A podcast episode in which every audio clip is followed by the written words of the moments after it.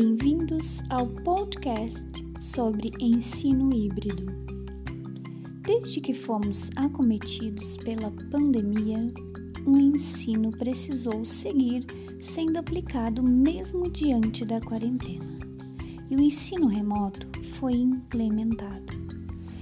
Ele é o ensino que acontece em casa e, diante do cenário atual, muitas fragilidades foram evidenciadas.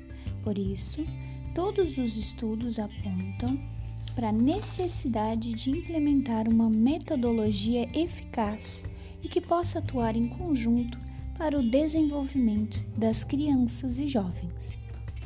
O professor Geraldo Peçanha de Almeida apresentou de forma gratuita uma formação sobre ensino híbrido e explica como funciona, o que é esta metodologia e como aplicar. Vamos entender juntos sobre ensino híbrido? Aqui é Luma Mendes e vamos agora falar sobre ensino híbrido. O ensino híbrido é, na prática, um blending learner, ou seja, mistura de coisas que tem como atuantes o professor, o aluno e o projeto, que se fundamenta por esses três pilares. Professor realiza parte do projeto, o aluno realiza outra parte, e parte é socialmente determinado. O projeto pedagógico para o ensino híbrido é um processo contínuo de espaços. O ensino híbrido é on-life, dentro da vida, síncrono e assíncrono. Vale ressaltar que o conceito de ensino híbrido não é moderno e ressalta a importância de formação continuada que o educador precisa ter. O ensino híbrido gera um ciclo de motivação, inspira e compartilha conhecimentos de diferentes culturas, espaços sociais e níveis de conhecimento. Para Rubem Alves, educar é despertar desejos. O ecossistema do ensino híbrido é uma escola transformadora. Existem quatro dimensões para o ensino híbrido. São eles: pedagógica, tecnológica, didática, pessoal. Requer que tenha domínio sobre ele. Seus desafios são existência, consistência, persistência, resistência. Os projetos precisam estar ligados com a BNCC e todos são interdisciplinares. O professor é um curador e faz comunicação diferente da educação bancária. O conhecimento pode ser visto como uma obra aberta e colaborativa. O aluno levanta, produz e comunica nos tipos diferentes de linguagem: sinestésica, pictórica, escrevendo a escrita, oralidade. Benjamin Bloom classificou a taxonomia de Bloom como uma estrutura com domínios em diferentes níveis de aprendizado. São os domínios: domínio afetivo, psicomotor e servem para dar condições ao aluno para perceber que não não podem chegar ao processo de aprendizagem, competências e habilidades, objetivos, etapas, níveis e instrumentos e, fases, atividades, conceitos para o aluno realizar.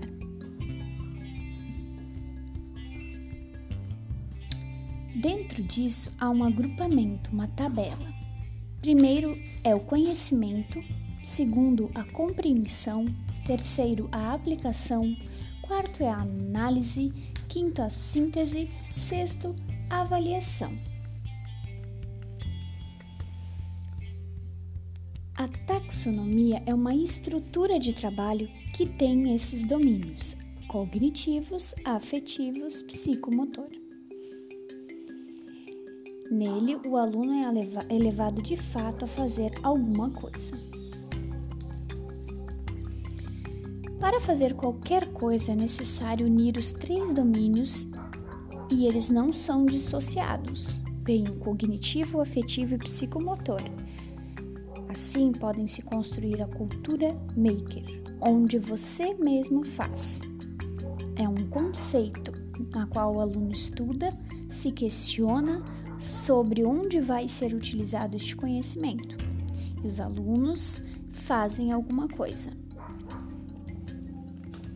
Em algum momento do ensino híbrido, eles precisam realizar sozinhos. Cultura maker faz parte de uso, reuso e criatividade. É a parte em que o aluno tem que fazer coisas e não fazer com atividade pronta. Ele precisa criar e estudar para realizar.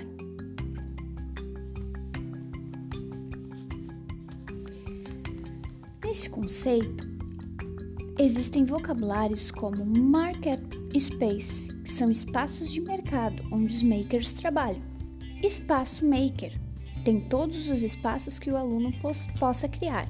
Fab Lab são laboratórios de fabricação, lugares onde pensam as criações.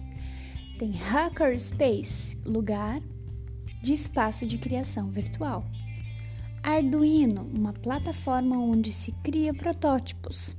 Impressão 3D, realiza a impressão fisicamente do que foi criado. Cortadora laser, que é um corte milimétrico, através de hardware, softwares dentro do conjunto físico e arquitetônico. Crowdfunding, financiamento coletivo, Existem instituições que financiam a cultura maker.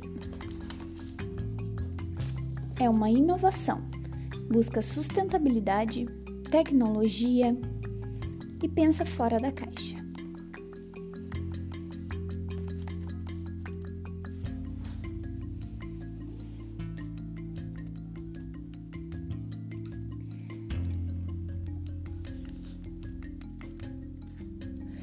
Dentro do ensino híbrido é possível é planejar personalizado para acompanhamento de cada aluno, sendo eles da inclusão.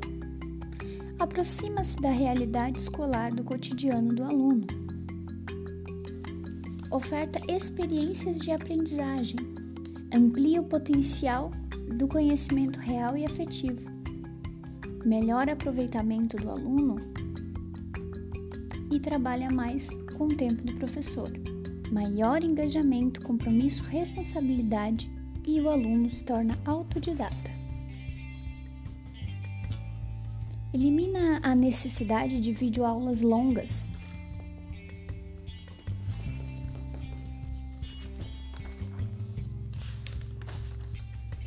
Existe também o planejamento para a educação infantil.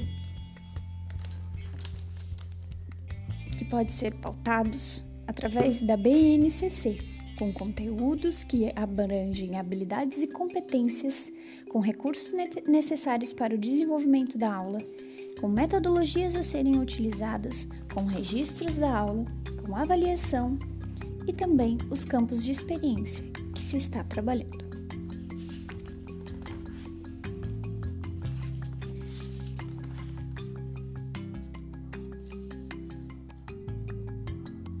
Para o ensino híbrido também existe o planejamento online, offline. Pode ser através de primeiro momento como acolhidas, segundo momento uma atividade estruturada, terceiro momento em casa para assistir vídeos e registros de aula, campos de experiência e observações gerais.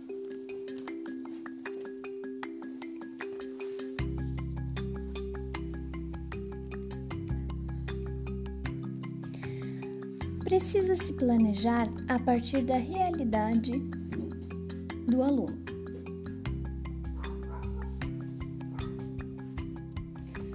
Hoje aprendemos sobre ensino híbrido.